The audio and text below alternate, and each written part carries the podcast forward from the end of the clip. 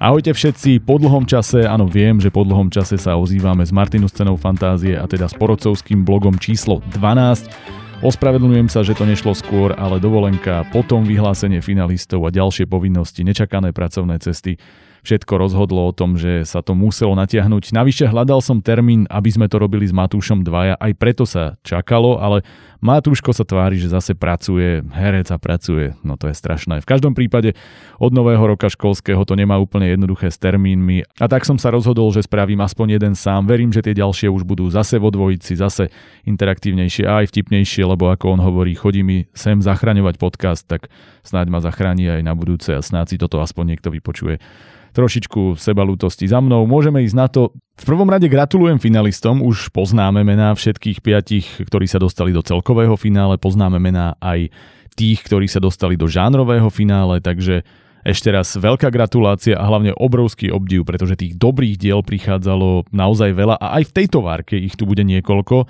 ktoré u mňa skončili veľmi vysoko v hodnotení. Budú tu aj slabšie a pokiaľ sa bavíme o nejakom odkaze, niečom, čo by vystúpilo z tejto desiatky, pre mňa to je asi, že veľmi dôležitá pri tom finálnom rozhodovaní o bodoch je pre mňa atmosféra. A atmosféra môže byť pokojne veselá, môže to byť o vtipe, ktorý zatiaľ musím povedať, že v tejto súťaži u mňa vo veľkom vyhráva. Keď dokážete napísať niečo, čo je prirodzene vtipné, bez nejakej veľkej snahy, že to naozaj vychádza z vás, väčšinou si to získava extra body navyše, pretože práve to je tá atmosféra. Jednoducho dáte tomu nejaký jazyk, nejakú formu, niečo, čo ma vlastne ako keby prevedie tým dielom a je to jedna z tých vecí, ktorá mi zanecháva pocit.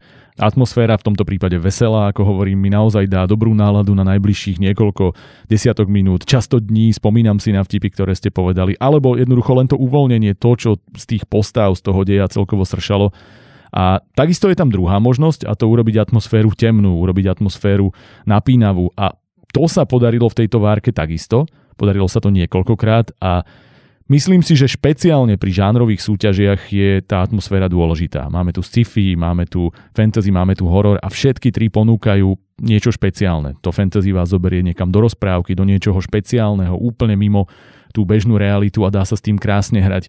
Sci-fi samozrejme máte tam obrovské možnosti v tom, ako využiť tú technológiu. No a čo sa týka hororu, tak to napätie, to mysteriózno, akokoľvek to chcete uchopiť, je pre mňa v tomto niečo, čo vám dáva absolútne špeciálne možnosti. O to som možno sklamanejší, že v tejto už celej 137 tých hororov, tých e, atmosfér napätia, strachu, akokoľvek to chcete nazvať, bolo veľmi málo, ktoré fungovali a o to viac trčia tie, kde to fungovalo. Povieme si ich aj dnes. No a poďme asi na to. Poviem iba štandardný úvod a to, že neviem kto čo písal, poviedky sú vyberané hodnotené v náhodnom poradí, ako som ich čítal, nebudem hovoriť finálne hodnotenia, som hovoril v minulosti, ale teraz vám už vlastne viem povedať finálne hodnotenia, pretože už som všetky odovzdal, už sme ich vyhodnotili a dokonca vám viem povedať aj finálne názvy, teda už nemusíme hovoriť iba o tom, o čo išlo, ale poviem aj presný názov, takže už nemusíte hádať, či ide o vás, ale budete vedieť, že ide o vás a budete dúfať, že dostanete dobré hodnotenie. Takže poďme na poviedku, ktorá je v tejto várke prvá a volá sa Rímske vlča. Poviem aj rýchly opis a to, že je to o Lucii, ktorá zachránila život hlavnému ochrancovi rímskeho cisára a tým aj budúcnosť ľudstva.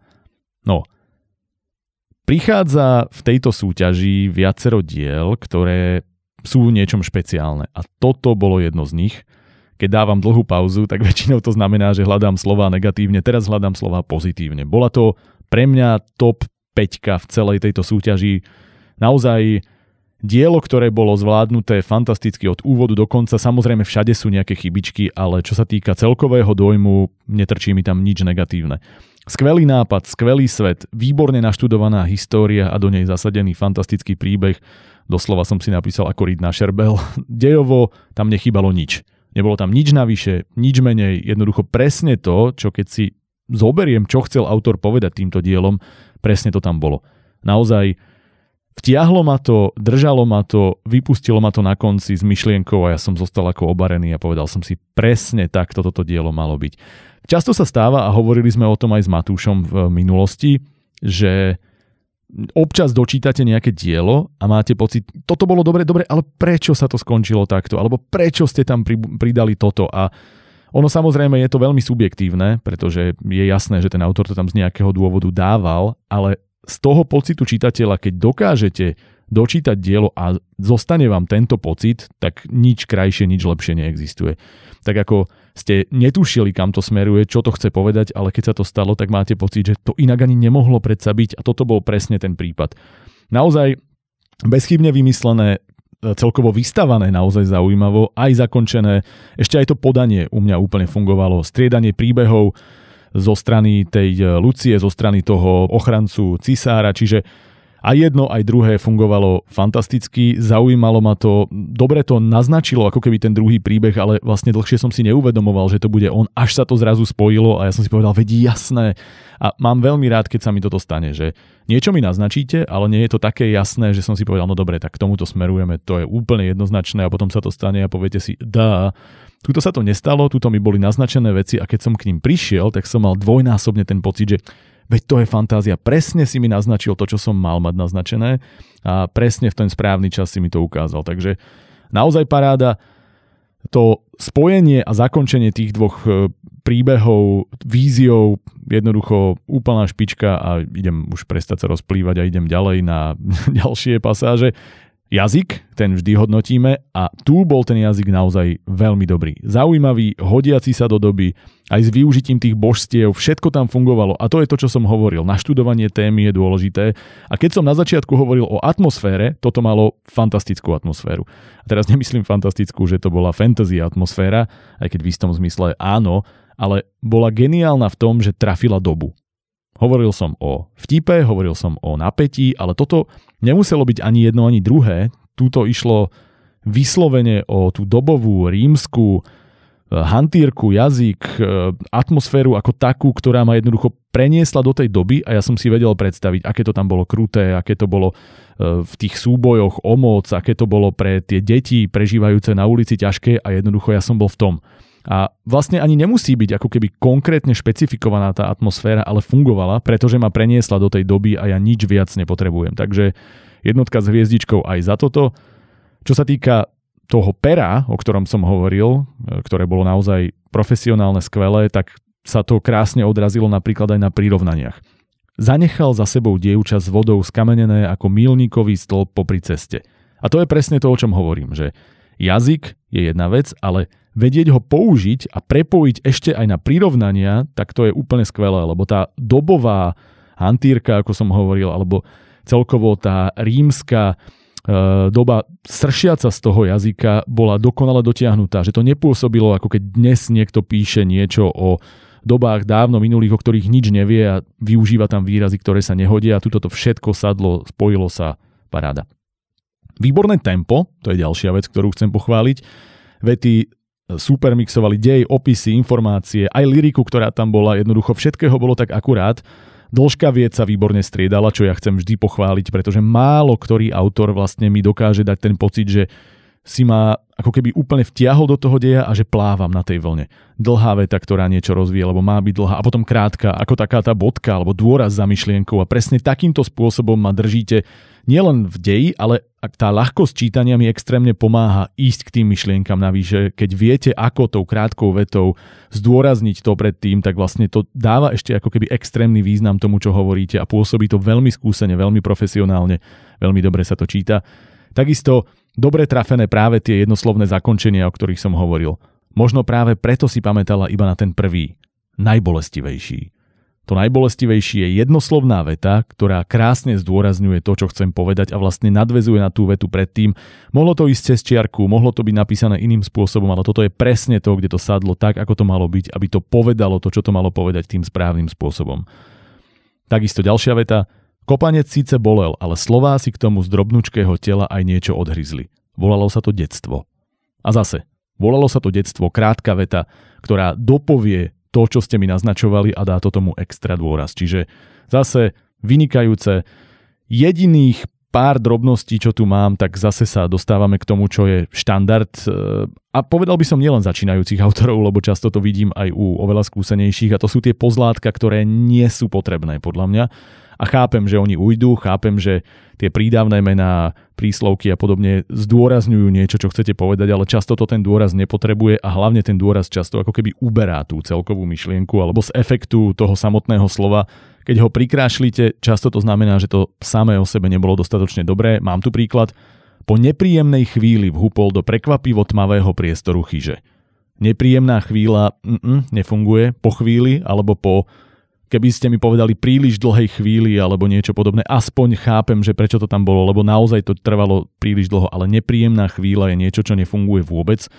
Do prekvapivo tmavého priestoru chyže mohol byť iba tmavý. Prečo musí byť prekvapivo tmavý?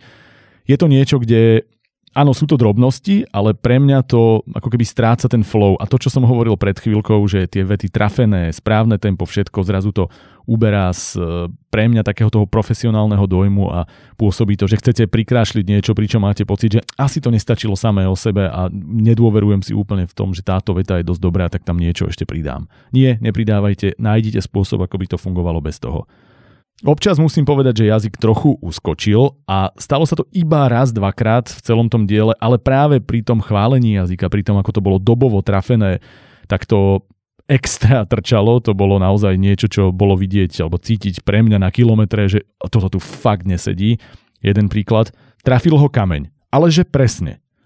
Do tej rímskej dobovej hantírky, do toho jazyku, o ktorých som už hovoril, keď mi dáte ale že presne, čo znie ako keby to nejaký petržalský chlapec hovoril na ulici, alebo tínedžeri sa rozprávajú o tom, že ale akože neuveríš, že akože, ale že naozaj to bolo akože fakt, že drsné. A toto, keď som videl v tomto jazyku, v tomto diele, ktoré bolo napísané tak krásne čisto, tak mi tam sa spustili všetky kontrolky a povedal som si, že nie, prečo?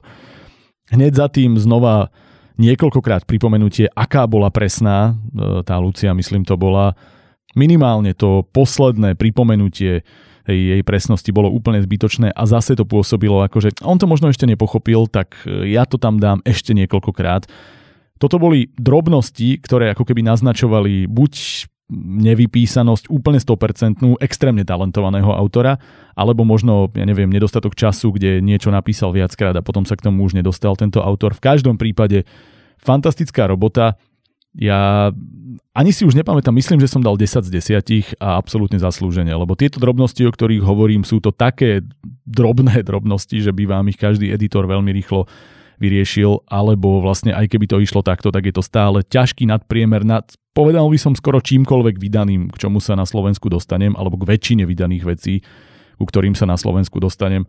Celkovo ako dojem fantázia, pretože vymyslené dielo, dotiahnuté, správne rozpracované, správne rozvrhnuté, čo sa týka expozície, čo sa týka záveru všetkého, výborne prepletené príbehy, akurát poviedkovo, kde dávate presne toľko, koľko je treba a nedávate mi nejaké extrémy navyše Naozaj nemám čo od jazyka po celkové remeslo skvelé a tieto drobnosti, ktoré som hovoril, tak verím, že budú už len takéto pozlátko navrh to pozitívne pozlátko a to, že to bude úplne bezchybné a tlieskam autorovi skvelá robota. Dvojka dnes, poviedka s názvom Platinová trofej, o rozpoltenom médiu ako vyšetrovateľke démonických zločinov a nevydarenej súťaži Miss. Tuto pre mňa poviem na rovinu trošku klesáme, je to detektívka v prvej osobe a aj keď je to v podstate len mix všetkého známeho, nechcem povedať úplne klišoidného, ale v istom zmysle možno áno, ma to čítanie bavilo, teda minimálne v úvode prvá nejaká polovička a v podstate až do úplného záveru mi to sedelo. Keď som hovoril o tom známom, prípadne o tej klišoidnosti, tak je to napríklad zasnežený hotel, vrah je hlavný hrdina a tak ďalej. Jednoducho z hľadiska detektívok veľmi štandardné, či už e, vyústenie, alebo možno aj ten setting, kde sa to odohráva. Celkom dobrá postava, to musím povedať, teda rozprávač. Ten ma pomerne bavil, pretože mi to prišlo také svieže, iné, zaujímavé. Ale, a teraz ideme po mojich pripomienkach, nič som sa nedozvedel reálne o postavách, v podstate do detailu ani o svete, lebo tam bolo veľa povedaného o tých démonoch, niečoho tak povrchne, ale vlastne ja vôbec netuším, aké tam boli pravidlá toho sveta, čo tí démoni ako robili. Proste prišlo mi to ako niečo zase vycucnuté z väčšieho celku, kde už vieme, ako to funguje. Ja vám tu ukazujem jednu poviedku zo sveta, ktorý už poznáte. Ale toto musí byť samostatne funkčná poviedka a ja som potreboval viac. Takisto tá organizácia, ktorá tam bola spomínaná, ja som o nej nič netušil, nevedel som, ako funguje, čo je to za organizáciu, prečo, kde, ako. potrebujem viac. Jednoducho, obzvlášť keď mi dáte pomerne dlhú poviedku, kde je to vyšetrovanie pomerne dlhé, samozrejme v rámci možností poviedky, a ja som jednoducho cítil potrebu pri tých náznakoch eh, niektorých tém, niektorých myšlienok, niektorých informácií, že o nich potrebujem vedieť viac. Čo zase na druhú stranu oceňujem a v čom si uvedomujem, že to nebolo ľahké, je to, že keďže to bolo písané v prvej osobe, tak ste mi nedali ten infodump cez dialógy, že to nebolo, že tá postava mi zrazu išla vo svete, kde každý o tom vie všetko vysvetľovať, to oceňujem, ale treba nájsť spôsob, ako to povedať inak. Ako tam tieto informácie dostať, pretože pre mňa to bolo extrémne málo. Takisto e, pre mňa otázka, ktorú som si dokonca nevedel zodpovedať, na čo tam bol nakoniec vôbec ten detektív? Naozaj som netušil. Takisto, čo boli tie vízie, keď sa z nich nakoniec nič nesplnilo? Jednoducho neviem. Mal som na konci paradoxne možno viac otázok ako na začiatku a aj keď ako keby tá detektívna linka v podstate fungovala, bola pomerne jednoduchá, ale bavilo ma ísť po tom prípade, to bolo OK, tak mal som pocit, že to bolo robené okolo nej trošičku na silu, alebo tam bol načrtnutý svet, o ktorom autor, autorka vie viac, ale jednoducho mi to nedáva. A v tejto kombinácii to nie vždy úplne fungovalo. Jedna z dôležitých vecí, ktoré tu mám, je ten twist, ktorý v každej detektívke v istom zmysle je kľúčový. Ak je túto hlavný twist to, že ona je rozpoltená, tak tomu treba dať viac náznakov. Celkovo tá detektívna linka bola trošku neistá, ale to som si už pomerne zvykol v týchto nazvem to amatérských súťažiach. Dúfam, že sa nikto neurazí, ale málo kto asi z profesionálov sem posiela e, svoje poviedky, svoje diela. Čiže veľmi často sa stáva, že tá detektívka nie je úplne nejaká najkomplikovanejšia a beriem to, je to v pohode. Ale beriem to práve preto, lebo je to žánrová súťaž, kde môžete si pomôcť svetom, atmosférou a tak ďalej a to sa tu zase úplne nestalo. Ten svet ma zaujal, ale nedostal som k nemu nič. Krásny príklad bol tu naposledy v tom eh, podcaste regulérno Martin Hatala, ktorý, ako sám povedal eh, v jeho prvej knihe Whisky, krv a striebro, neurobil možno najlepšiu detektívnu linku na svete, ale ten svet okolo fungoval natoľko, že mne to úplne stačilo. A on hovorí, že áno, dalo sa s tým možno viac, ale v tejto kombinácii viac nevedel urobiť a ja som tú knihu zožral a podľa mňa je naozaj dobrá. Čiže ak idete urobiť veľmi jednoduchý detektívny príbeh, tak aspoň ten svet okolo musí fungovať, aby ste ma vtiahli zase do čoho? Do tej atmosféry. A tuto tá atmosféra mohla byť, obzvlášť tá miskovská, tam sa dalo s tým veľmi pohrať. Niečo sa podarilo, niečo úplne nie, zostáva to v takom dojme, veď uvidíte na konci podľa hodnotenia. Mal som tu aj problémy s logikou trošku. Napríklad ako Natália zistila, že v ohrození sú len súťažiace.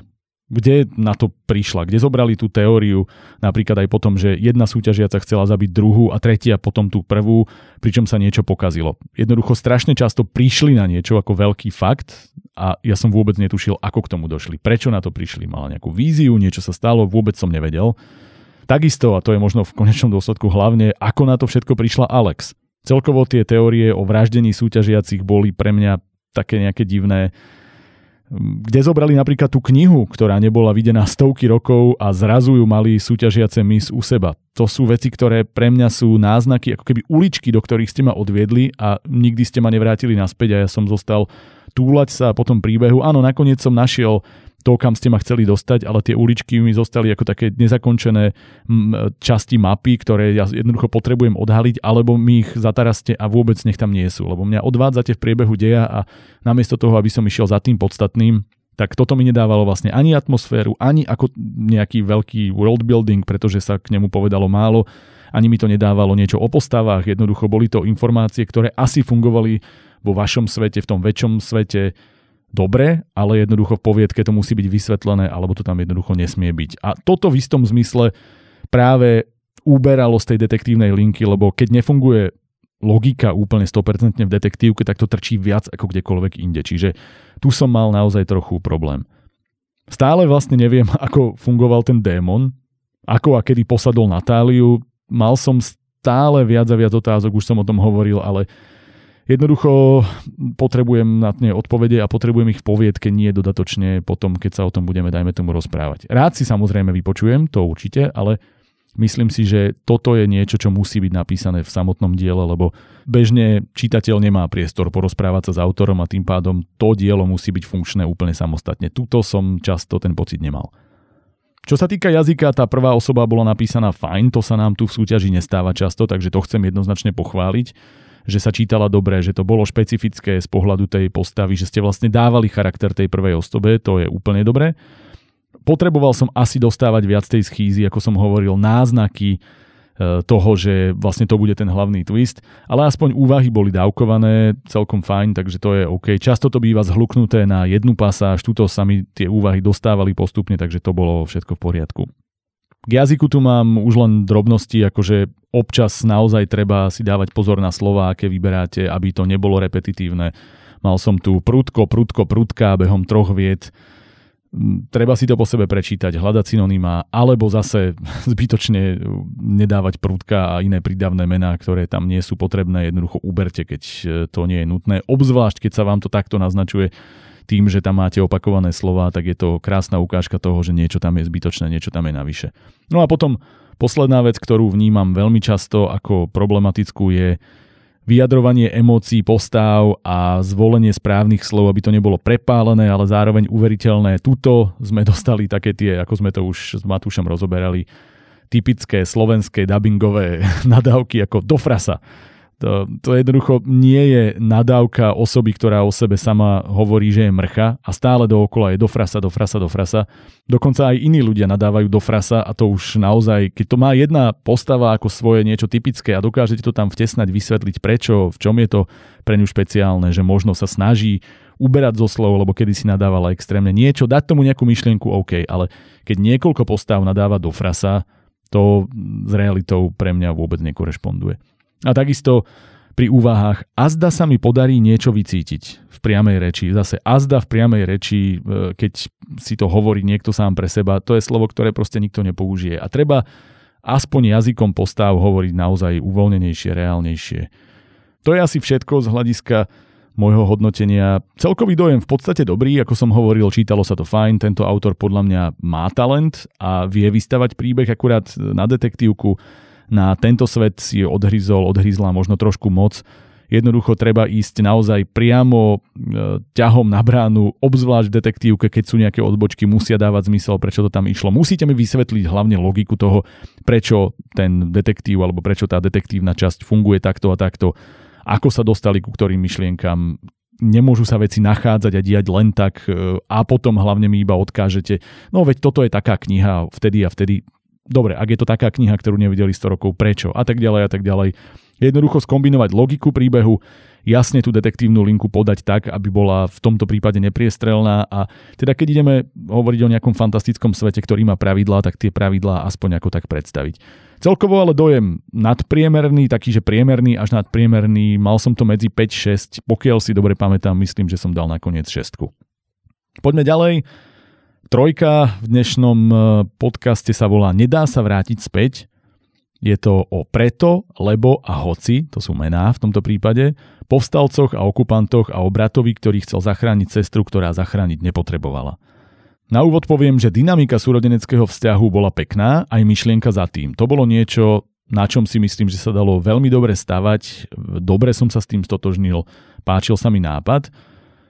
Poviem, že tie mená boli pre mňa v istom zmysle trošku metúce, ale v pohode, bolo to aspoň originálne, nejak som si na to zvykol, akurát keď dávate takéto reálne slova ako mená, ktoré chápem, tú symboliku za nimi, to bolo všetko fajn, tak sa to občas trošku ťažko číta, hlavne keď začínate tým menom na úvod a tým pádom nie je vidieť ani, že to je s veľkým písmenom meno, a pretože začínate každú vetu veľkým písmenom a občas sa mi stalo, že aha, vlastne áno, toto je meno, chápem.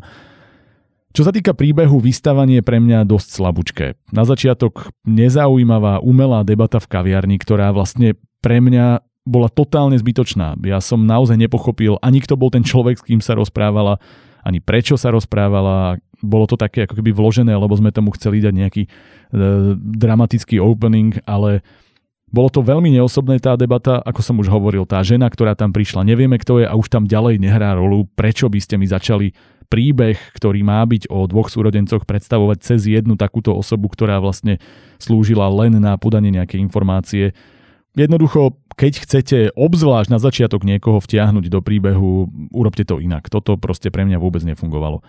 Čo sa týka sveta, bol to pre mňa totálne zbytočný sci-fi svet. Naozaj neviem, že vlastne na čo to bolo potrebné, pretože nehral tam žiadnu rolu Mohlo to byť pokojne počas konfliktu Rusko-Ukrajina v súčasnosti a tým pádom tá žánrovosť bola pre mňa taká na silu vtlačená a nefungovala.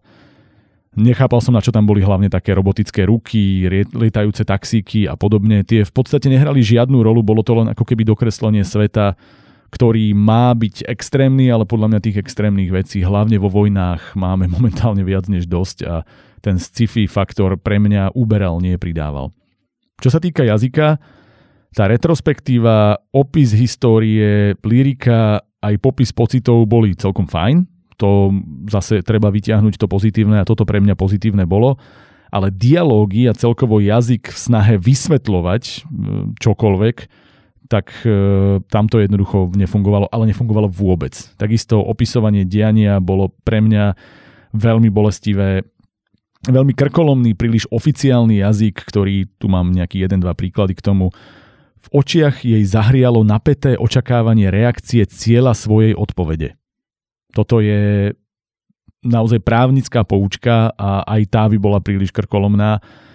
Nie, musí to byť osobnejšie, musí to byť uvoľnenejšie, musí to byť niečo, kde dokážete ako keby plávať tým príbehom, ktorý vás vtiahne a je to pre vás ľahko čítavé. Samozrejme môžu byť e, takéto vety použité, pokiaľ je to postava, ktorá hovorí takým jazykom z nejakého dôvodu, lenže toto bolo proste krkolomne napísané a tamto jednoducho sa nedá prijať.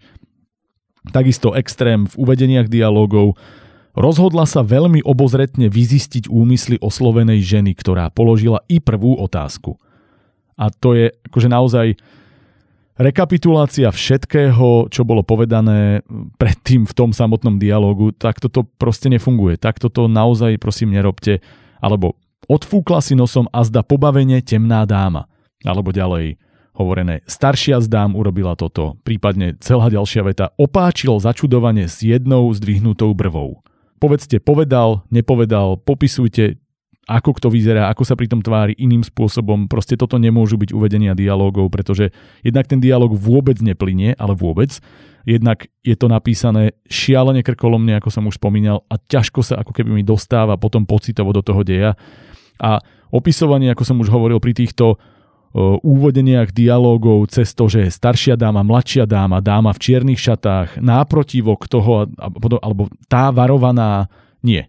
Proste nie. Dajte mi meno postavy, povedzte, čo urobila tá postava, alebo povedzte, keď to má nejaký dôvod, že hovoríte tá dáma, tá dáma, ale opakujte mi to v tých veciach, kde sa viem stotožniť okamžite a kde nemusím hľadať, počkaj, ktorá to bola, vráťme sa naspäť. Ja vlastne sa mi z toho stáva taká neúmyselná detektívka. Permanentné pátranie po tom, ktorá je ktorá, lebo napriek tomu, že vy to v hlave vidíte, ten čitateľ nevie automaticky, ako tá vaša postava vyzerá a aj keď ste povedali viacero opisov, tak je tam viac postav predstavených naraz a ja potrebujem ako keby postupne sa do tej postavy dostať, tak toto proste nefunguje. Čo sa týka dialogov samotných, Zas to isté, čo som hovoril aj predtým. Azda chceš tvrdiť, že je mŕtvy? Nie, ľudia sa v dialogoch nebavia väčšinou s Azda a podobnými, hlavne vo vypetých situáciách, keď je niekto nervózny, fungovalo by to inak. Alebo už je to na skutku dlho, čo sme sa videli naposledy. Nie, na skutku ľudia v takýchto dialogoch jednoducho nepoužijú. Alebo keď, tak to musí byť zase nejakým spôsobom priznané k tej postave. Nebolo, znelo to presne tak, ako tie vaše bežné vety, váš bežný jazyk, váš bežný rozprávač a tým pádom je vidieť, že to je krkolomnosť autora, nie špecifikum postavy. Bola tu jedna vec, ktorú sme tu ešte nemali a bolo to pre mňa pomerne nečakané, alebo chvíľku som sa s tým vyrovnával a to, že posuny v čase boli urobené spôsobom súčasnosť. Bodka, bodka a pokračovali sme. Áno, dá sa to tak robiť, ale zase musí to byť asi niečo, čo má nejaký koncept, dôvod, robíte to tak všade alebo jednoducho to napíšte tak, že je mi jasné, že to je súčasnosť. Toto je pre mňa v istom zmysle lenivé a nesedelo mi to. Občas som nerozumel, ale nerozumel, že vôbec hlavne tá veta bola taká zložitá, že som sa z nej ťažko vysomaroval. Napríklad, bola zvukovo odizolovaná, no monitorovaná špeciálnym systémom, ktorý spustil alarm pri zachytení reakcie organizmu, pripomínajúcej strach, nadmerný stres, paniku a podobne. Jednak skloňovanie v tomto bolo trošku problematické, ale tá veta, keď je takáto komplikovaná, ja si ju musím prechádzať a analyzovať detail po detaile, čo aha, áno, nakoniec prídem na to, asi čo ste chceli povedať, ale je to niečo, čo naozaj nechcete dostať do poviedky, kde má ten čitateľ tým letieť, kde si to má užívať, kde mu majú byť veci jasné, toto komplikuje a to, čo komplikuje, odvádza pozornosť od toho podstatného, teda deja, posúvania sa ďalej, tak e, je vždy problém. Občas sme tu mali vety, ktoré v konečnom dôsledku mali podľa mňa opačný význam, ako bol plánovaný. Napríklad, zločin však nezahála iba v týchto končinách. Rozmáha sa aj inde a tak ďalej a tak ďalej. Podľa mňa to znie presne opačne, alebo ste to teda chceli povedať presne opačne a to, že nezahála nie len v týchto končinách. Chceli ste povedať, že ten zločin je naplno rozvinutý aj tu a keď poviete, že nezahála len tu, tak to má vlastne presne opačný význam. To znamená, chcete povedať, že je to aj niekde inde, čiže nezahála nie len tu, ale nezahála aj tam. To nie v tomto prípade vám vlastne ublížilo, pretože ste si neuvedomili, že tam treba ešte jedno, jedno znegovanie a na konci to vlastne ublížilo a zase ma to zastavilo a ja že čo? Aha, áno, je to chyba, ale a už som zase neplynul v deji a už to bol pre mňa problém. A takto som bol vytrhávaný často. Jazykom, informáciami, e, tými uvedeniami dialógov, opismi a tak ďalej, že niektoré veci fungovali dobre, ale v momente, ako sa to dostalo do postavy, do niečoho, čo ste nutne potrebovali povedať, tak ja som tam mal dosť e, veľký problém. No a už iba Jedna vec, ktorá je taká tiež klasická, hlavne u začínajúcich autorov a to, že už sa o tom v podstate hovorí v každom jednom kurze, v každej jednej lekcii, čo niekde vidíte, ale musím to pripomínať zase a to, že popisujte mi, nehovorte, neoznamujte. Mám tu konkrétny príklad. K stene pomocou modernej technológie prikovaný jej muž. Čo znamená prikovaný k stene pomocou modernej technológie? Tak mi povedzte, že mal ja neviem, laserami obmotané ruky a čo si, ale keď mi poviete, a viete čo, mne sa nechce vymýšľať, aká je tá moderná technológia, ja poviem, že to je pomocou modernej technológie a vy si to predstavte. Áno, v niečom v knihách funguje super, keď mi dáš náznak a ja si to predstavujem, ale ja si to musím predstavovať na základe konkrétnej nejakej informácie, ktorá ma do toho vsunie a ja si už dopracujem tie veci okolo toho. Ale nie, že mi poviete všeobecne, ako keď poviete, e, bolo mu ublížené ale ako? Bol niekto zbičovaný, bolo to psychické ublíženie, bolo to toto. Jednoducho kniha musí dostatočne veľa povedať na to, aby moja predstavivosť fungovala a aby sme sa držali aspoň v základných líniách toho istého. Toto je zase trošku lenivé, ak to tak mám povedať. No a už iba jedna extrémna gramatická vec, ktorú nemôžem nespomenúť a to, že Krisa sa naozaj nepíše s mekým i. To je asi všetko, čo som k tomuto chcel. No a čo sa týka celkového hodnotenia, keď izolujem príbeh od formy a sústredím sa len na koniec, ten koniec tomu veľmi pomohol, to musím povedať. Takže to bolo fajn. Vlastne z tohto hľadiska som mal pocit, že ten autor má dobrý nápad, ktorý chce podať, ale je to ešte príliš skoro na to, aby vedel nájsť správny spôsob, ako sa k tomu nápadu dostať a keďže to chcel poslať do Martinu scény fantázie, tak sa k tomu vymyslelo sci-fi prostredie. To je dojem, ktorý mne z toho trčal. Čiže v konečnom dôsledku chcem pochváliť to, že tento človek nachádza alebo hľadá, to je asi lepší výraz, formu, ako povedať myšlienku, ktorú v hlave má, len že to musí byť proste rozpracované iným spôsobom a Nazvem to, že to je prvý dobrý krok k tomu, aby ste na budúce už mali jednoduchšie prepojiteľnú tú finálnu myšlienku s tým procesom e, tvorby a verím tomu, lebo keď si spomeniem na svoje dielo prvé, tak to bolo presne takéto, že pri druhom pokuse to už bude dobré a myslím si, že tu potenciál je, takže určite píšte. Pre mňa 4-5 bodov, nepamätám si, či som dal 4 alebo 5, e, určite to bolo v týchto hraniciach. Pokojne mi napíšte a poviem vám presne a môžeme sa o tom baviť aj ďalej, ale nie vždy si pamätám presné čísla, ospravedlňujem sa, mám to tu ešte napísané z času, keď som e, sa rozhodoval a tie finálne som si už nedopísal. Štvorka, gentlemani z Jorského jachtárskeho klubu. O Lordovi Shewingtonovi a Rumpelstiltskinovi, ktorí porazili temného trola. Poviem, tu mám v podstate iba málo poznámok a to, že to bolo veľmi dobré.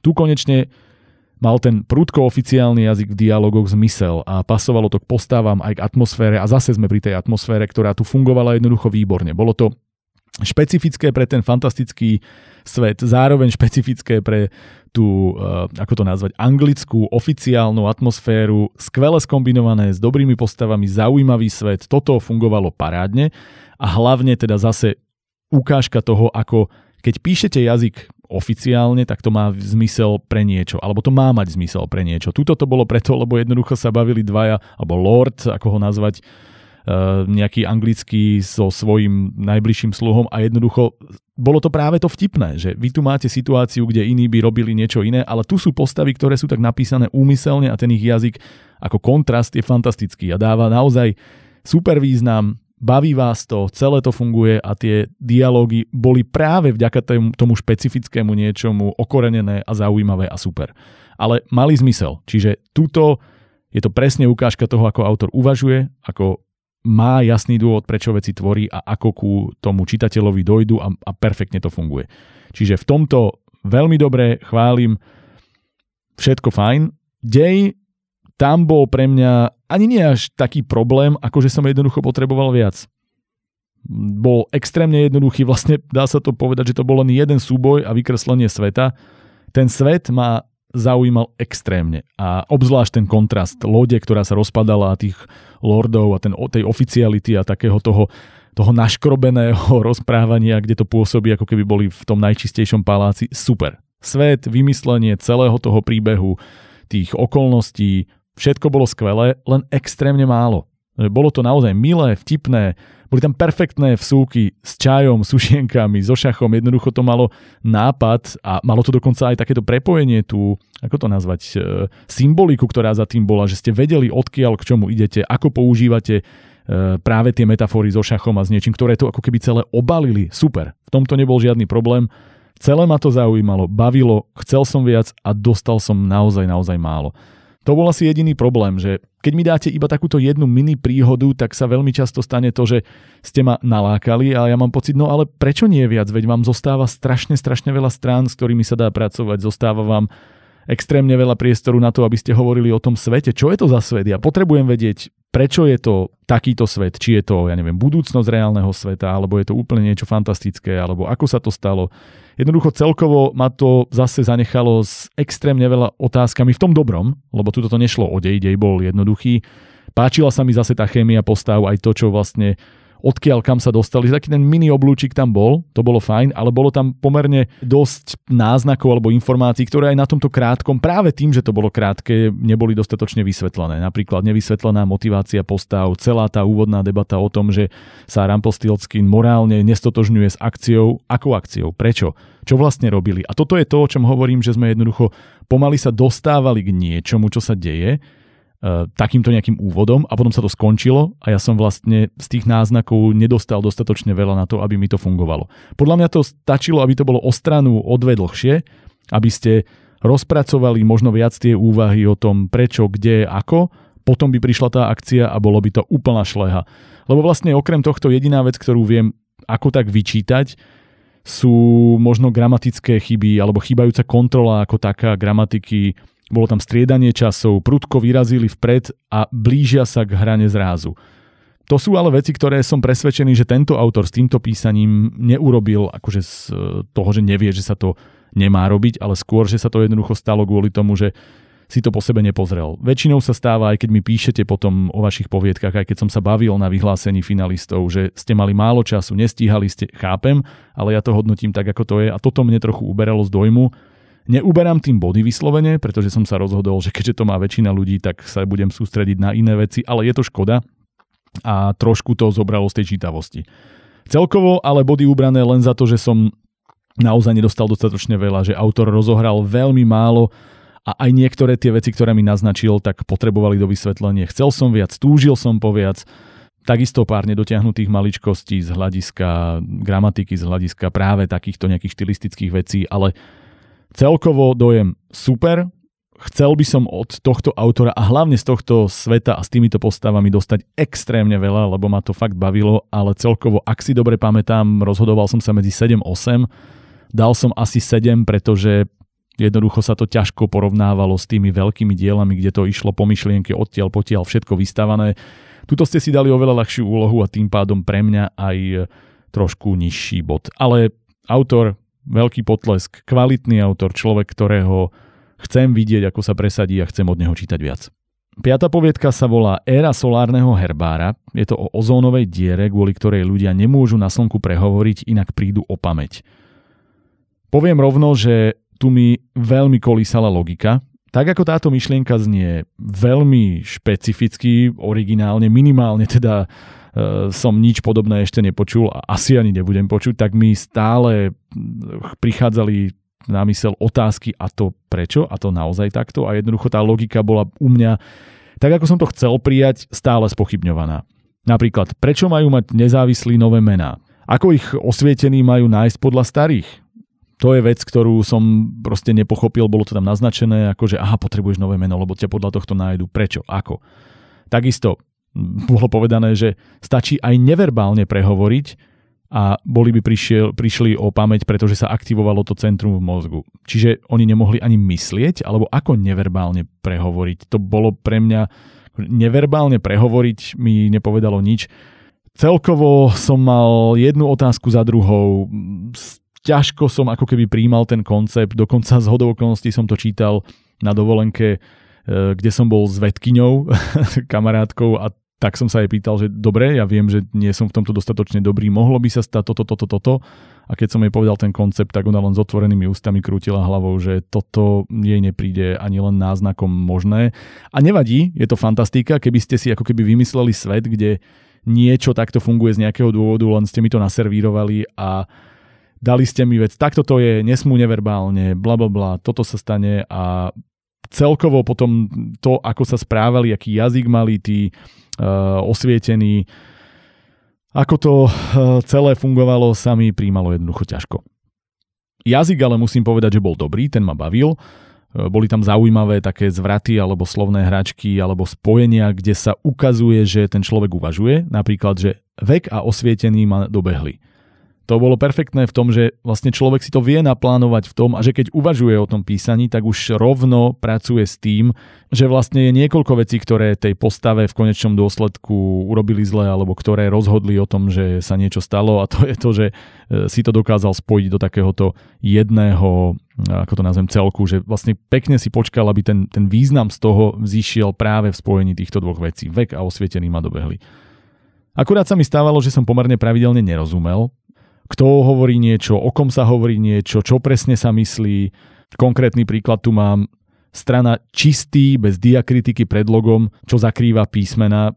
Čo to znamenalo? To som, ja som to nepochopil. Ak to malo niečo znamenať, tak to proste ku mne nedošlo.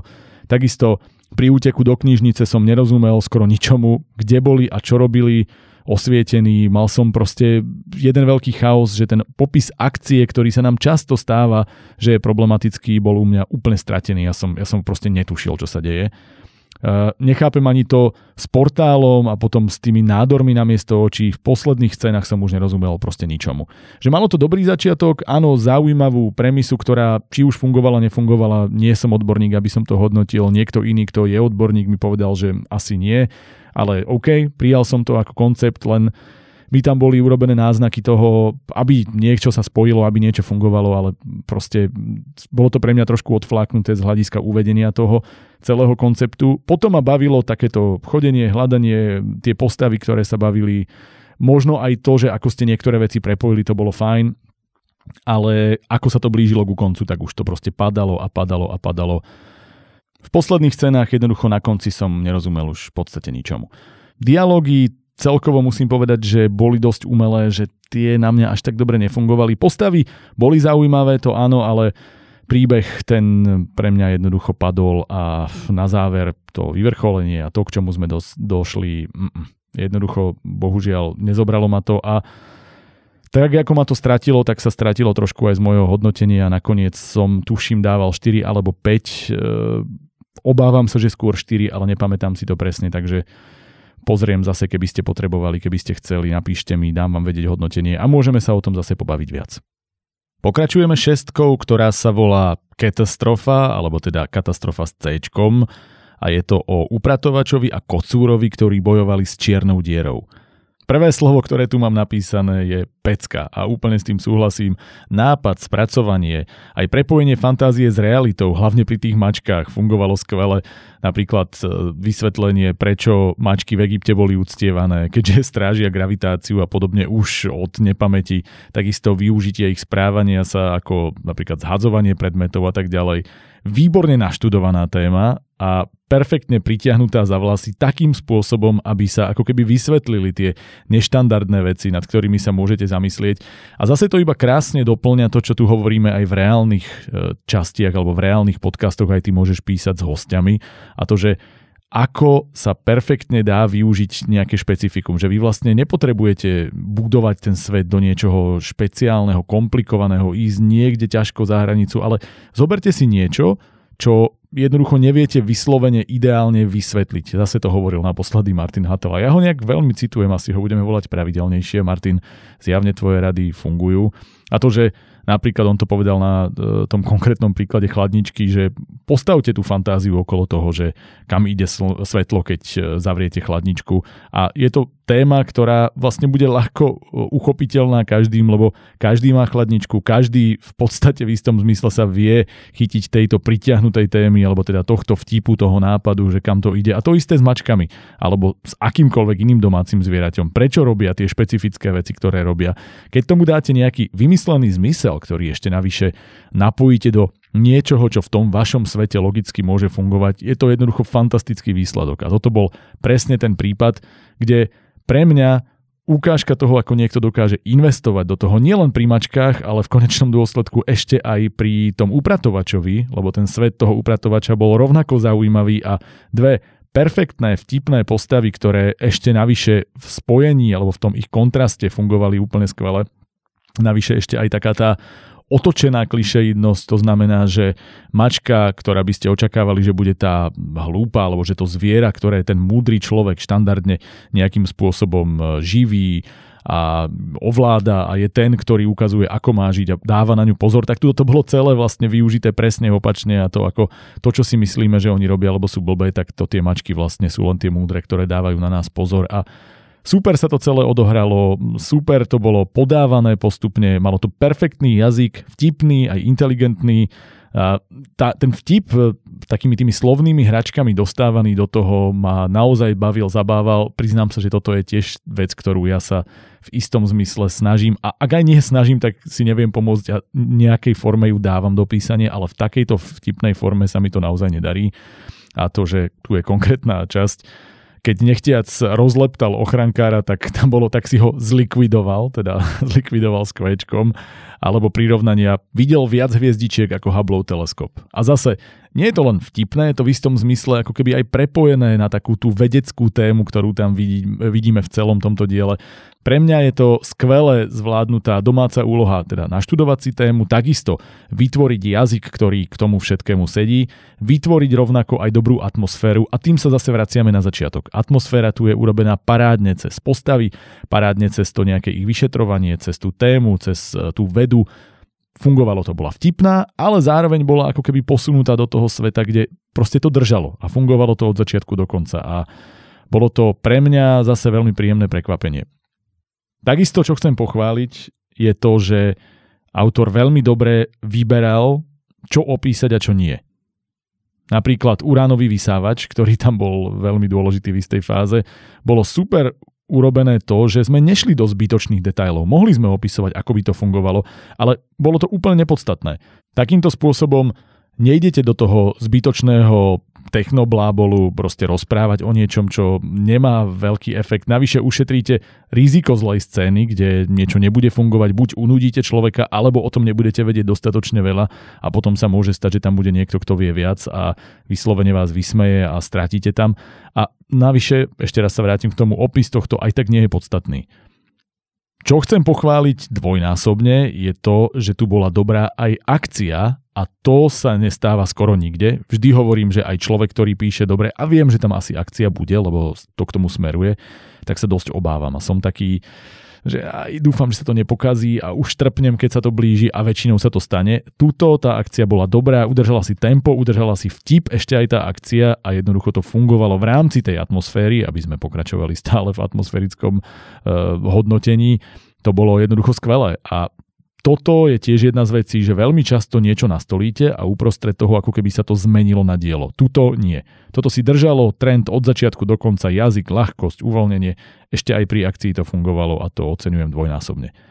Mali sme tu aj problémy, ale a aby sme sa k ním dostali, tak aj tu sme mali ten, ktorý ja som na neho dosť alergický, ako už určite viete, a to je striedanie časov. Konkrétny príklad. Začína sa to vetou, pán Trofligdites pracuje v CERNE už 20 rokov a potom zrazu skok do minulého času. Akože chápem, že chcete povedať, že on tam pracuje stále, ale keďže to hovoríme v minulom čase, tak to tu zase nefunguje. Proste v tom čase pracoval už 20 rokov a bavíme sa v minulom čase. Jednoducho si to predstavte tak, že toto môže byť niečo, čo človek spätne ako ten rozprávač, univerzálny, neutrálny rozprávač rozpráva aj o 50 rokov neskôr. A v tom čase už neplatí informácia, že tento pán upratovač tam robil už 20 rokov, Eh, alebo teda robí 20 rokov, pretože v tom čase, pokiaľ by tam ešte robil samozrejme, tak by to bolo 70. A my potrebujeme, keď je to minulý čas, urobiť ten minulý čas dostatočne neutrálny, dostatočne presný na to obdobie, ale jednoducho ten prítomný tam v takomto zmysle potom vyslovene nepatrí.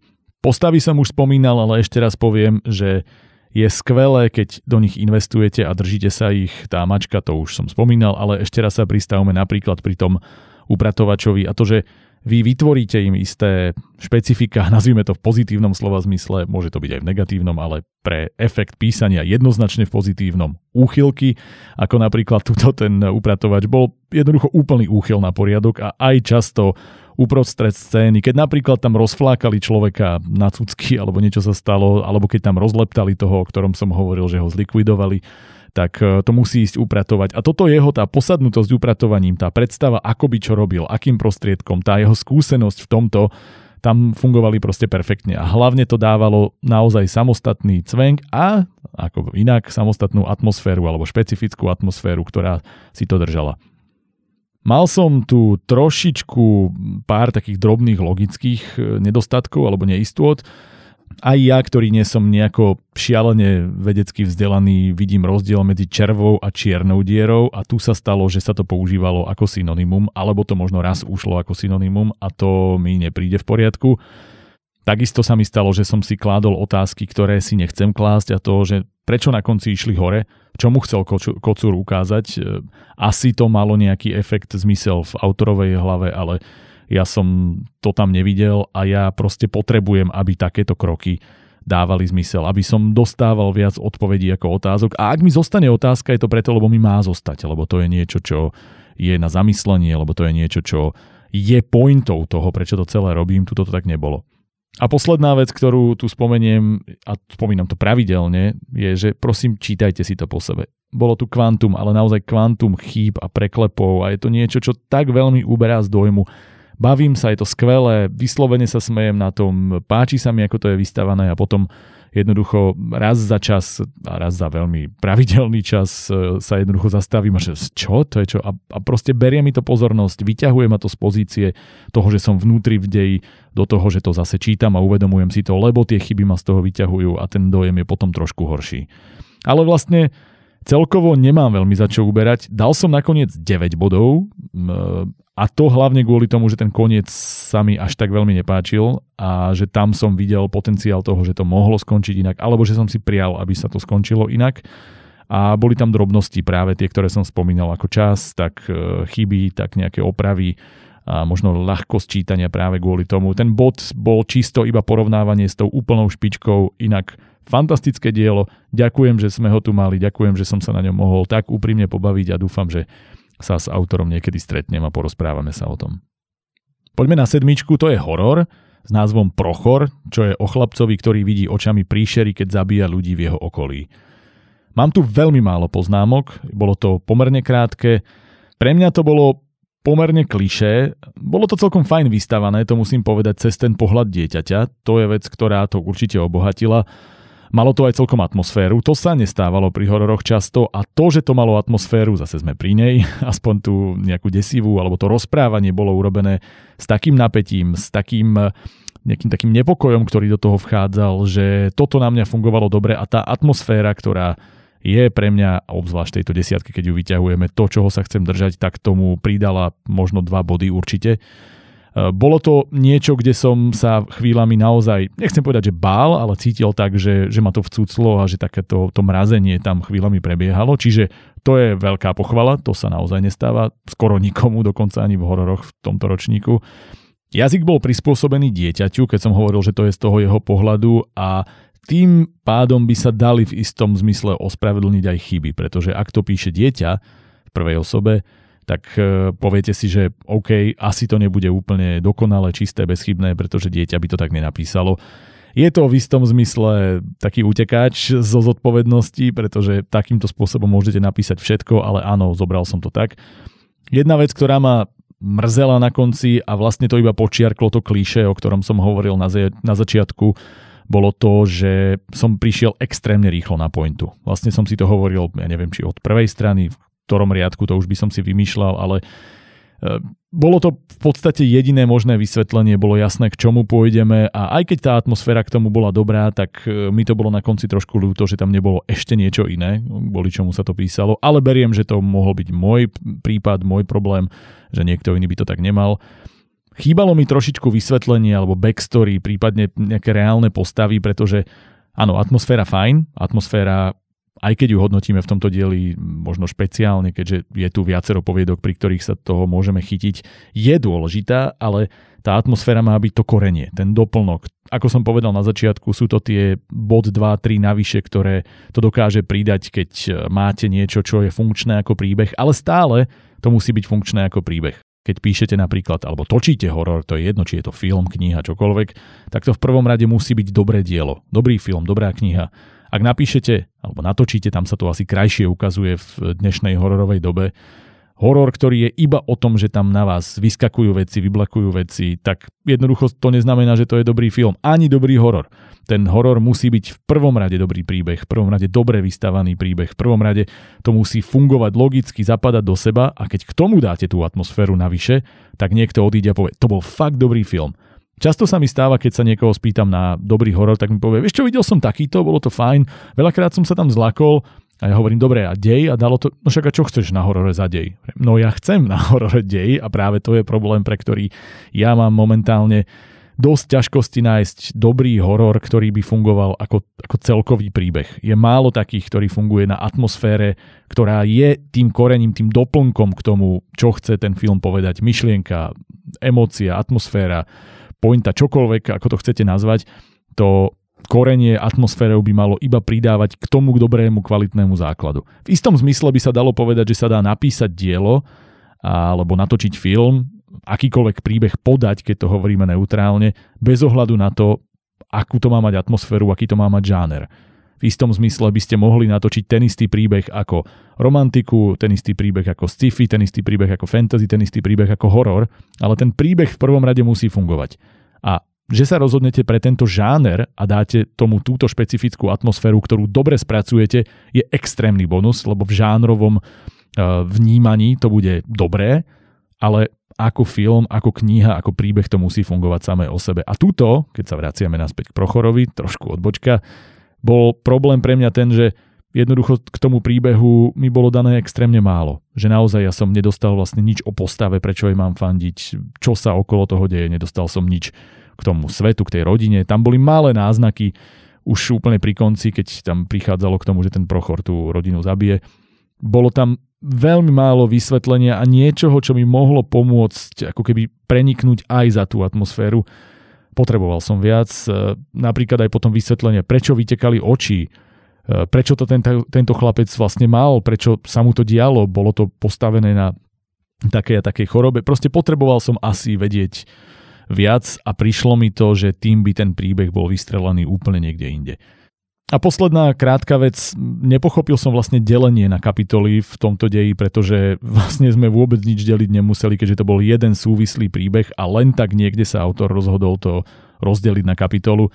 Skúste sa zamyslieť, že či ju niekam treba dávať, prečo ju treba niekam dávať, alebo keď píšete s kapitolami, tak tam naozaj nejaký taký výdych, niečo uzavrieť, niečo, čo dáva logický dej. Tu sa stávalo, že proste sme pokračovali, ako keby sa nič nedialo, ale bola to nová kapitola.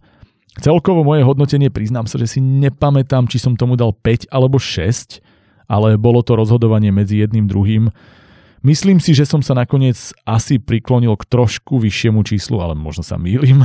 A to kvôli tomu, že tá atmosféra fungovala, ale to zase možno bolo len z nostalgie, lebo Ja ako hororový fanúšik dostávam málo atmosféricky dobrých hororov, takže som možno niečo pridal, ale objektívne za príbeh by to dostalo určite maximálne 5 Keby ste chceli vedieť, čo som dal finálne a neviete to nájsť, napíšte mi, ja si to nájdem v tabulke, ale teraz pri nahrávaní vám to povedať neviem. Povedzme, že 5,5 a máme kompromis. Osmička je to poviedka s názvom Dies Irae, alebo Irae, a tak sa to píše, len aby ste vedeli, o temnom lese a skutočných príbehoch perníkovej chalúbky a červenej čiapočky. A toto bola jedna z mojich, no ak nie to 5, tak určite top 10 rovno to poviem, ale možno to aj viete, keďže toto je e, jedna z tých finálových piatich e, v celkovom finále, nie žánrovom. A bolo to opäť fantasticky vymyslené, originálne, temné a atmosférické. Zase sme pri tom, prečo atmosféra. Atmosféra túto urobila kľúčovú úlohu v tom, že v princípe to boli známe príbehy. Boli to príbehy Perníkovej chalúbky a Červenej čiapočky, ktoré ste počuli miliónkrát na rôzne spôsoby, ale Jednak to bolo urobené do takého toho štýlu bratov Grimovcov, alebo teda tak, ako sa hovorí, že tie pôvodné rozprávky boli, čiže veľmi temné, veľmi atmosférické a hlavne vôbec to nebolo o tom rozprávkovom pre deti.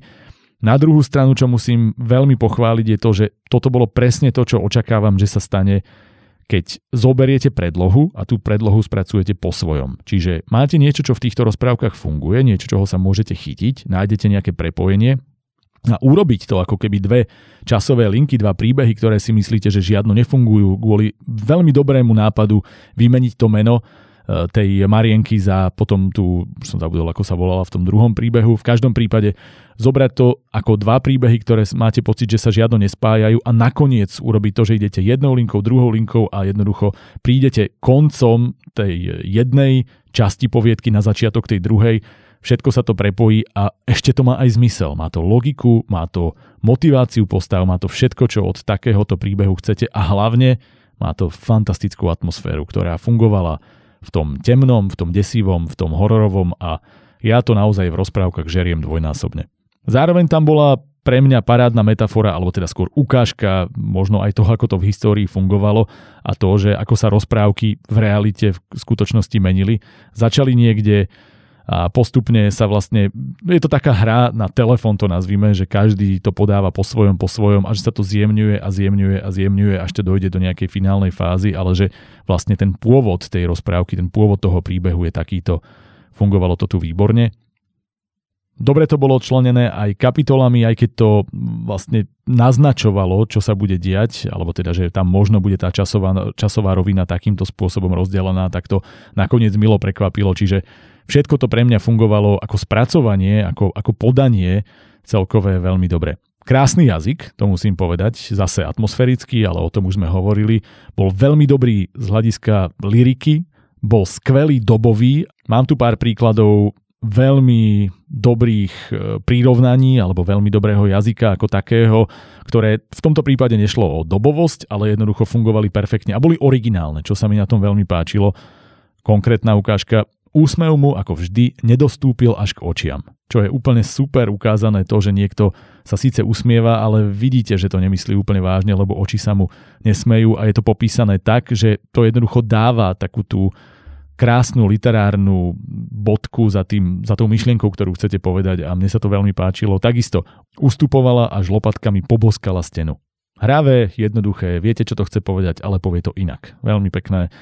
Čo sa týka jazyka, alebo čo sa týka celkovej e, schopnosti písať, perfektne písaná opäť aj akcia. Dve poviedky za sebou som čítal s dobrou akciou, to sa fakt často nestáva.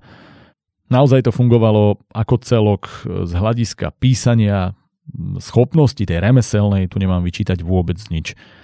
Ale poďme aspoň k nejakým drobnostiam, nazvime to logickým, alebo možno jemným nedostatkom spracovania. Nepochopil som úplne, že prečo, keď išli Janko a Marienka na drevo, ich macocha zobrala do opusteného zrubu v lese, prečo tam zakúrili, kto bol ten vlkolák, alebo čo sa reálne stalo v zrube, nebol som si úplne 100% istý. Takisto ako fungovalo to pierko, alebo tie pierka, kde a ako Janičko čítal tie príbehy, kde ich písal. Mal som viacero otázok, ktoré zostali také zahmlené a priznám sa, že tie by som chcel vysvetliť. Bolo to veľmi dobre napísané, bolo to veľmi dobre uvedené, veľmi dobré boli aj tieto pasáže, ktoré boli také lirické alebo také um, rozprávkové v tomto zmysle, do tej fantastiky pasovali perfektne, bolo to akože horor a fantasy pre mňa spoločne úplne ruka v ruke krásne prepletené, ale boli tam náznaky, ktoré mne jednoducho chýbali ako vysvetlenie. A príde mi, že keď ste vedeli, prečo to píšete, tak sa to dalo úplne lahučko tam dopísať v drobných náznakoch. Ak ste chceli to nechať ako otvorené veci, nech si to človek predstavuje, možno to pre niekoho funguje, pre mňa, mm, ja jednoducho, keď to nemá byť niečo, čo zostáva otvorené, čo zostáva na domyslenie, tak takéto veci, ktoré mi naznačíte, tak potrebujem chápať ich zmysel a potrebujem vidieť hlavne, že ste to tam nedali len tak, že ste to tam písali z nejakého dôvodu. No a čo sa týka formy písania, mám tu iba jeden drobný problém a to, že tam bolo veľa zbytočných trojbodiek pre mňa. Naozaj som nevidel v nich zmysel. Trojbodky občas môžete ich dať, keď chcete naznačiť, že niekto bol prerušený alebo niečo podobné, ale keď je ich veľa, tak je to dosť otravné, lebo hlavne tu nebolo to vždy nutné. Posledná vec, ktorú k tomu poviem a ktorá bola pre mňa trošičku neistá, alebo možno som to predstavoval inak, boli tie príbehy super dokončené. Až do konca bolo odhryznuté autorom presne toľko, koľko bolo treba, aby to spracoval do niečoho, čo takto skvele spoločne fungovalo. Len ten koniec bol pre mňa absolútne zbytočný. Myslím úplný koniec. Tá pasáž o novom spisovateľovi vrahovi, pre mňa sa to malo skončiť o kapitolu skôr a bolo by to dokonalé. Tú poslednú som tam vôbec nepotreboval, zabilo mi to na konci trošku tú atmosféru, prišlo to takéto doslovné dopovedanie niečoho, čo pre mňa nebolo nutné a to mi bolo ľúto. Nestratilo to tým veľa, ale celkovo, keď e, som spočítal všetky tie veci, ktoré mi neboli úplne 100% isté, alebo som ich potreboval dovysvetliť viac tento koniec, tak som pôvodne klesol na 8, ale potom som si povedal, že nie, že to bol proste najlepší horor, čo sme tu mali. Za mňa to tak naozaj vnímam. Bolo to najlepšie napísané, bolo to z hľadiska atmosféry, keď sa o nej bavíme, pre mňa jedno z najlepších diel, ktoré tento rok boli vytvorené, ktoré som tu čítal a dal som tomu 9 už len kvôli tomu, že som jednoducho chcel oceniť to, aký skvelý autor, aký skvelý nápad aké výborné spracovanie. Tie veci okolo Dajú sa vyladiť, e, veľmi rád sa o tom porozprávam s autorom zase, pokiaľ máš chuť, napíš, zavolaj, budeme sa rozprávať o tom kľudne hodiny, lebo mám pocit, že tu je o čom a veľmi rád sa hlavne potom ponorím do prípadných ďalších diel. To sú ale drobnosti, celkový dojem skvelý a držím palce vo finále. Posledné dve poviedky tejto várky Deviatka sa volá Mračná počité striebrom a je o chlapcovi, ktorý pre lásku k milovanej červenovláske za pomoci pohanského boja oblakov skolil bájnu príšeru s pokladom v jaskyni. Bol to jednoduchý príbeh, ktorý do seba ale veľmi pekne zapadol. Nič vyslovene nečakané tam nebolo, Vedel som väčšinu vecí v podstate dosť vopred, vrátane tých Diegových úmyslov, ale čítalo sa to naozaj krásne. A toto je zase jedna z vecí, kde sa vraciame k tomu, že vy nepotrebujete mať vždy to najoriginálnejšie. Keď vám niekto povie, ale toto som už čítal tam a tam, áno, všetko už bolo v princípe napísané, je to len iné spracovanie nejakého nápadu. Keď dokážete nájsť, vymyslieť niečo, čo ktokoľvek, kto trošku číta, ešte nikdy nečítal, tak je to úspech, ale aj tak si myslím, že už to niekde napísané bolo. X krát som aj ja sám prišiel s nápadom, ktorý som mal pocit, že je úplne originálny, že som si ho vymyslel a potom, keď som to niekomu ukázal, povedal, hej, hej, to už som čítal. Vravím, ako to je možné, ja som si to sám vymyslel. Ale jednoducho sú veci, ktoré možno vychádzajú z niečoho, či už teda bežného, životného, alebo z nejakých diel, ktoré sa vám pospájajú, niečo v podvedomí a tak ďalej. Proste všetko vymyslené v princípe bolo a ide o to, ako to urobíte originálne. A tu to bolo krásne napísané, veľmi pekne to plynulo, bolo to pre mňa jedno z tých písaní, kde ma to vtiahlo a kde som väčšinu času naozaj len putoval spolu s e, tým chlapcom. A hlavne treba povedať, že autor dokázal urobiť to, že aj to, nechcem nazvať, že kliše, ale to, čo sme očakávali, to bežné, čo v tom je, dokázal urobiť inak. Že sme sa napríklad nerozprávali o drakovi v tomto prípade, lebo bolo to tak e, popisované, ako že ide v podstate skoliť draka, ale bolo to úplne iné monštrum, inak to vyzeralo, inak to fungovalo. Išlo to do tej pohanskej mytológie zároveň, čiže ako keby bežná téma alebo dielo, ktoré sme už videli v iných formách viackrát, ale otočené iným spôsobom, spracované na novo a ja toto veľmi oceňujem, keď tomu niekto dokáže dať ten nový twist a hlavne nové postavy, inak vymyslené, iné motivácie. ten príbeh je vždy kombináciou toho autora, tých postav, ktoré do toho dá, rozprávača a tak ďalej a toto proste samostatne fungovalo každé a dohromady tiež veľmi dobre. Bolo to pre mňa veľmi zábavné, veľmi e, mi ušiel pri tom čas, bola to jedna z tých poviedok, ktoré som zhltol a ani neviem ako, dokonca som si často ani nevšímal percentá v rohu, ako mi to plinie a to sa teda stáva málo kedy. No a čo sa týka podávania informácií, boli mi dávkované perfektne, hneď v úvode prirovnanie toho, ako si otec stráži dceru k príšere a pokladu. A toto je niečo, čo chcem pochváliť, že bavíme sa často o expozícii, môžeme si ju rozobrať detailnejšie ešte niekedy, hlavne v samostatnom podcaste. A bavíme sa o tom, aké je dôležité nedávať mi taký ten infodump alebo exposition dump, keď jednoducho nahodíte na mňa informáciu o tom, bolo to takto, takto, takto, takto a takto. A teraz je tam ako keby celý popis histórie preto, aby ste ma dostali do pozície, že vieme to isté a potom sa začína príbeh. Tuto krásne povedané vlastne cez prirovnanie to, čo je pre mňa dôležité a to, že je tam nejaká príšera, ktorá si stráži nejaký poklad a bolo to krásne napojené na to, že ten otec si takto stráži dceru. Povedali ste mi dve veci jednou vetou, hodili ste ma do príbehu, vedel som, že o tej príbe- príšere bude debata, vedel som, aký má otec vzťah s dcerou. Perfektné, presne takto sa to má robiť a vlastne takými kúskami informácií ma niekam dostanete. Je to asi také, ako keby som to mal k niečomu prirovnať, môžete mi dať kompletne celý text na 10 až 4, ktorý mi bod po bode hovorí, tuto pôjdeš rovno, tu zabočíš doľava, tam urobíš 4 mini kroky, otočíš sa, uvidíš toto a ako keby celý postup, ako sa mám dostať od niekiaľ niekam, alebo mi môžete nechať drobné úrivky.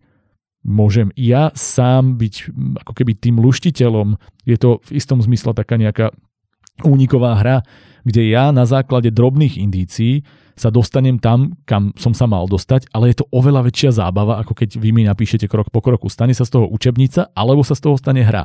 A tuto ma niekto pozval do hry a dávkoval mi veci tak, ako som potreboval a ja to extrémne oceňujem. Takže zase pochvala. Ďalšia pochvala aj za jazyk. Tu presne dokonale sadli tie výrazy, ktoré inde hovorím, aby ste ich nepoužívali, lebo sa to do dnešnej doby, do dnešného jazyka nehodí. Tuto, keď mi použijete také tie staré literárne bežné výrazy, v dobe, v jazyku celkovom, v tej atmosfére zase môžeme o tom hovoriť a všeobecne v tej téme toho diela jednoducho sedeli krásne a k tomu tam boli perfektné prirovnania, tematický jazyk, konkrétne slova, terminológia, že proste ste naozaj napísali dielo, ako keby vychádzalo z tohto sveta a nie je to, že ja z dnešného sveta hovorím o niečom tam. A to sa často stáva, ten nesúlad, tá disharmónia medzi obdobím, medzi dobou, medzi postavami, medzi atmosférou toho niečo, o čom píšete a medzi rozprávačom, ktorý to hovorí. Alebo aj keď je to v prvej osobe, že deje sa niečo, čo mi tá postava tým svojim jazykom ako keby pokazí. Tu to sadlo krásne, presne takto si predstavujem prepojenie všetkých tých častí toho remesla, že sa sústredíte na dej, áno, ale ten dej je krásne predkaný niečím a ten jazyk, to celkové remeslo tu fungovalo veľmi dobre. Občas sa stalo niečo, čo nebolo úplne dokonalé, to treba povedať, Napríklad pre mňa bola dosť zbytočná rekapitulácia o tom pláne s ihlou a chlebom v debate s koňom. To mi prišlo hneď niekoľkokrát zvláštne jednak, že sa s tým koňom takto bavil, ale áno, viem, že sa s ním rozprával, že ten kôň reagoval na ňo, to je v pohode, ale malo sa to stať. Prečo mi bolo nutné zrekapitulovať, áno, ja mu to dám do toho chleba, on to zje, pichne ho to do úst, bla bla bla. Tam som zakrútil hlavu a povedal som, že to je presne rozdiel medzi tým, infodumpom a tou expozíciou, ktorú nechcem, o ktorej som hovoril v úvode a medzi tým, čo ste naozaj v úvode reálne spravili. To znamená, že vlastne podanie mi informácie napríklad cez to monštrum, ktoré si chráni ten e, poklad a že takisto si to chráni ten otec s dcerou. Iba sa k tomu príkladu vraciem, aby ste videli to porovnanie. Niekde mi dáte ukážku, niečo naznačíte a túto mi doslova vyrozprávate niečo, čo sa dá urobiť akciou, alebo už som o tom vedel, keďže sa o tom bavili v minulosti. Toto sa dalo celé vyhodiť a bol by som sa cítil oveľa lepšie. Takisto som nepochopil úplne tú stopu po jeho blesku, ktorú si v tlame príšery nevšimol. Aký jeho blesk, aká stopa, asi to malo nejaký efekt. Akože chvíľko mi to prišlo, akože on bude mať nejaké schopnosti, lebo je synom toho boha alebo čosi, keďže tam bol náznak s tou matkou, ale nedopovedalo sa, takže som si hovoril, ak to tak malo byť, tak to malo byť viac povedané a ak nie, tak som zrejme len nepochopil, čo tým myslíte. Ale bola to drobnosť. Keď riešim drobnosti, znamená to, že ste už uspeli ale táto drobnosť ma proste vyrušila. No a posledná vec, ktorú tu mám a to, že tam bol trochu rýchly na moje pomery prerod lásky v závere, e, vlastne jeho celý čas vysnívanej, milovanej na tú Máriu, kde on celý čas mal iba tú jednu ríšavu, do ktorej bol zamilovaný, bola bezchybná, dokonalá, perfektná. Zrazu sa stalo teda to očakávané, že Diego s ňou vystúpil, bolo úplne jasné, že sa toto stane, stalo sa to a čakal som, že ho to bude nejako zroní, že pôjde bojovať s tým Diegom, že ho vyzve na súboj, niečo. Tam som čakal, že teda keď ideme do tohto takého kliše záveru, tak sa tam niečo iné stane. Nestalo sa a on si proste povedal, aha, tak idem za inou. A toto som úplne nezožral.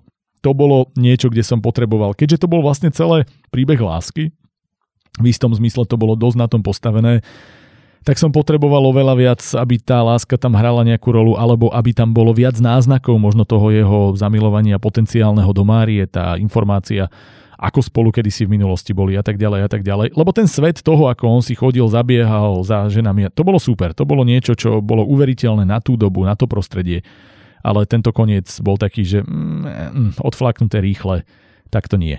Takže keď to celkovo hodnotím, nebol to najoriginálnejší nápad, nebolo to úplne niečo šokujúce, prevratné, nečakané, ale bolo to s tým svojim twistom krásne napísané v dobe, kde sa to k tomuto jazyku jednoducho perfektne hodilo so samostatným naštudovaním toho, toho božstva, tej témy, jazyka, e, terminológie, všetkého. Veľmi sa mi páčilo to, že to bolo urobené po svojom, ale koniec bol pre mňa spolupráci možno s takými nejakými drobnosťami, o ktorých som hovoril, nakoniec na 8 bodov, čo je stále vynikajúce, takže určite pochvala.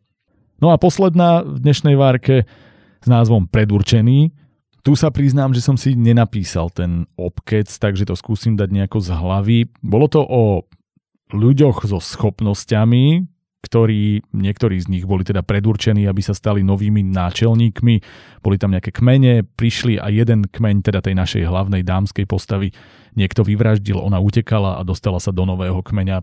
Viac poviem snať e, v tom ďalšom priebehu v tých jednotlivých poznámkach. V každom prípade musím povedať, že tu som mal dosť hlavne logických problémov a pfú, keď sa pozerám na poznámky, tak ich tu mám obrovské množstvo. Skúsim to nejako preletieť.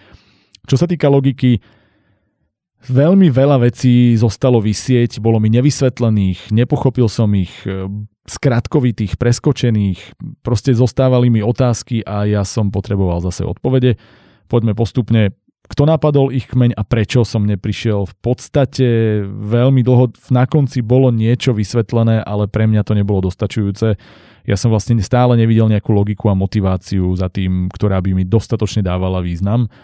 Prečo ju vlastne nechali žiť v tom kmeni, to som nepochopil. Prečo keď teda ich niekto všetkých chcel zabiť, mali aj ich povedali, že však chodte, alebo teda nechali ju utieť spolu s ďalšími ľuďmi. A ešte hlavne, keď bola jedna z predurčených, čo mi nedáva zmysel, lebo vedeli, že bude dostatočne silná, alebo že môže spôsobovať problémy. Takisto, prečo zmrzla, keď si predtým zakladala oheň, to som úplne nepochopil. Takisto, čo je to za svet, všeobecne, keď som sa nad tým snažil zamyslieť, že je to realita, je to súčasnosť, je to nejaký úplne vymyslený, fantastický, nejak som ten svet úplne neprijal a hlavne bolo hovorené, že si vytvárajú nový svet. Zase, aký nový, kde, čo. Prišlo mi, že toto sú všetko myšlienky ako keby do velikánskeho diela, do nejakej ságy, ktoré sa mi tu snažili predať len tým, že mi ich tam hodili a veď príjmi to. Neprijal som to veľmi často. Takisto, čo sú tie schopnosti, odkiaľ ich berú, ako ich používajú, prečo ich majú, majú ich všetci ľudia, alebo ich majú len títo nejakí vyvolení. Je to, proste ja som stále si nevedel predstaviť, kde sa hýbeme, nevedel som to ukotviť v ničom, pretože tam chýbal taký ten základ nejaký. Čo sa týka postáv, aspoň tých našich hlavných a ich e, trávenia času, tak som mal pocit, že oni vlastne len trénujú a nič iné nerobia. Nejak zase mi chýbalo vysvetlenie, ako tam funguje ten život, čo, prečo, ako sa deje. Takisto logika postav, hlavne tej našej hlavnej postavy, viackrát som krútil hlavou, že prečo? Napríklad, prečo po incidente z domu, keď vedela, že je zranený ten útočník, nešla skontrolovať ostatných vyvolených mužov, kto teda má rany po tom skle, prečo to nechala tak, keď chcela zistiť, kto to je. Vlastne chýbala mi tam taká, taká nejaká logika e, toho, aby sme sa pohli v deji tak, ako by to reálne išlo a nie tak, ako to chce autor naťahovať, nech to je dramatické. A jednoducho pre mňa musí niečo logicky zapasovať. To je základ. Inak krútim hlavou a prestáva to byť uveriteľné. Ďalšia otázka, kto zabil Samuela? Prečo s vrahmi na konci nebojoval celý kmeň, ale len piati? To tiež som úplne nepochopil. A zase sa to možno prepája s tými inými otázkami, že Takže iba títo bojovali, lebo iba tí mali schopnosti a tí ostatní mali iné funkcie a keď áno, vysvetliť, proste ja som bol stále zmetený.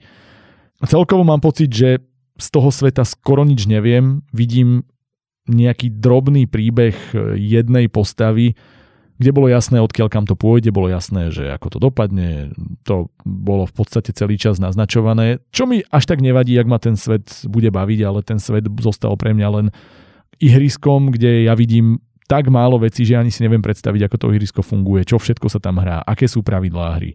Toto mi potrebujete dať, inak som stratený. Bolo to celkovo extrémne zrýchlené, to musím povedať, hlavne v pasáži s napadnutím dediny, s vraždou náčelníka a tak ďalej. Celkovo uvažovanie našej hlavnej postavy, že sa jej Samuel páči, ako rýchlo na to začala prichádzať, aké to bolo nelogické celé v tejto časti, nie, to nefungovalo to pre mňa. Čo ale musím pochváliť je, že akcia bola celkom dobrá v priebehu písania až do úplného záveru. Tam som naozaj v priebehu poviedky si viackrát povedal, že a, to je celkom dobré, že písať akciu tomuto autorovi ide.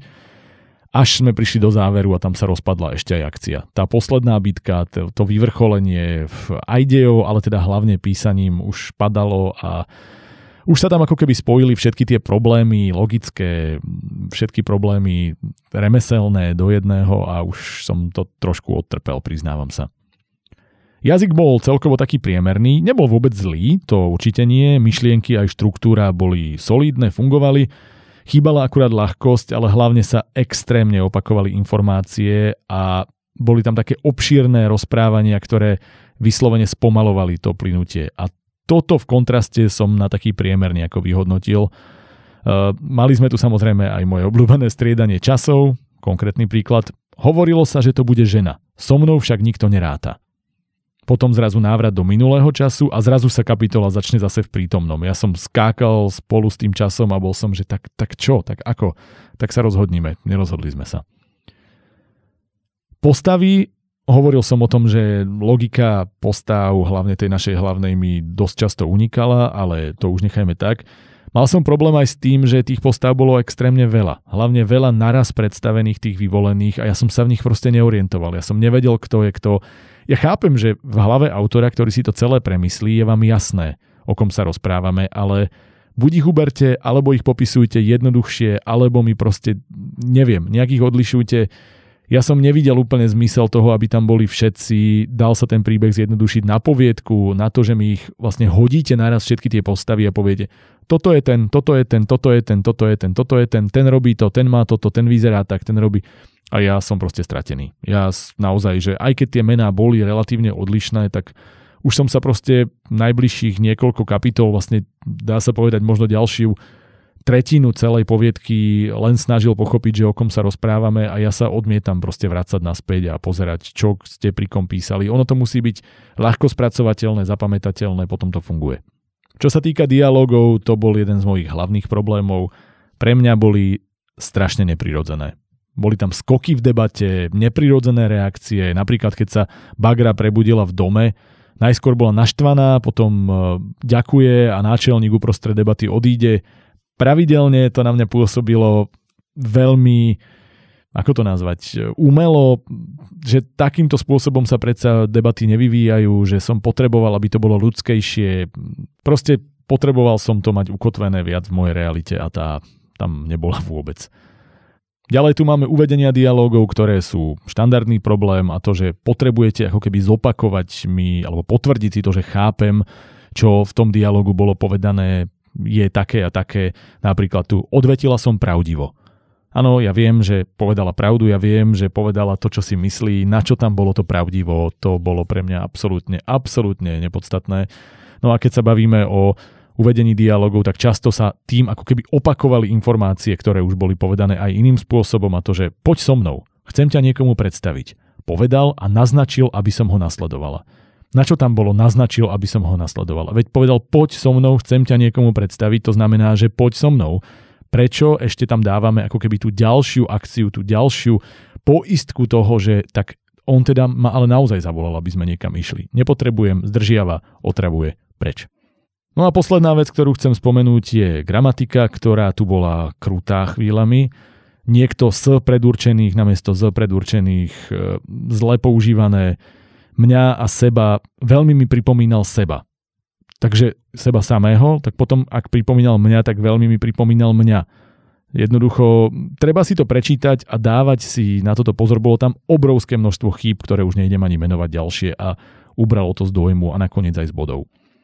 Písal som si, čo sa týka skóre, pôvodne, že 4 alebo 5, pretože tam boli aj pozitívne veci, ono to možno vyznieva, že nie, ale v princípe mňa bavilo sledovať e, ten boj, bavilo ma sledovať ten ako keby prerod tej postavy, alebo prerod, to je možno silné. Bavilo ma sledovať to, ako sa zachraňuje, ako prichádza, bavilo ma zisťovať, čo by ten svet mohol priniesť, lenže mi toho bolo povedaného hrozne málo a vlastne ma to stále nechávalo s ďalšou a s ďalšou otázkou Celkovo mi tam nakoniec chýbala logika, pravidla toho sveta, ako som už hovoril, aspoň vysvetlenie nejaké, ktoré by ma ukotvilo v niečom.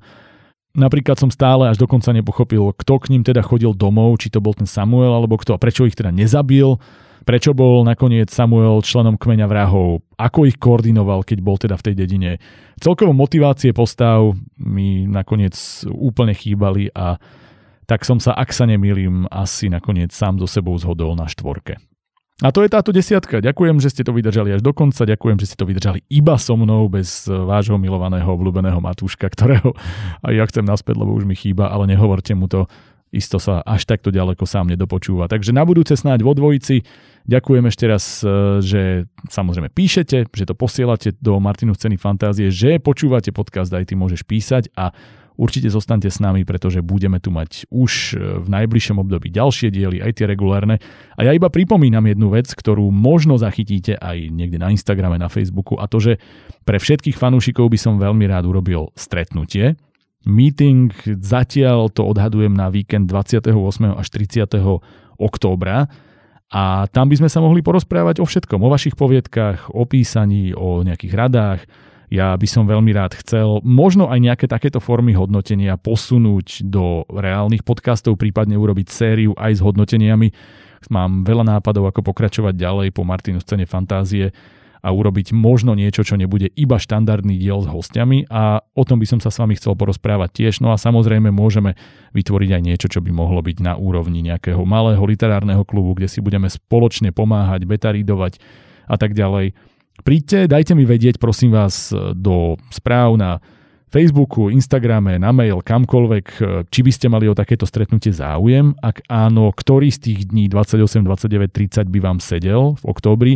Bude to určite v Bratislave a môžeme si dať pivo, pokecať pre fanúšikov podcastu, ktorí sledujú dlhodobo. Samozrejme aj repák bude a niečo vymyslíme. Čiže ešte raz díky. Dajte mi vedieť, e, ozvite sa prípadne aj s inými nápadmi, návrhmi, feedbackom, čímkoľvek a ja sa teším zase na budúce. Takže krásny deň a nezabúdaj, aj ty môžeš písať.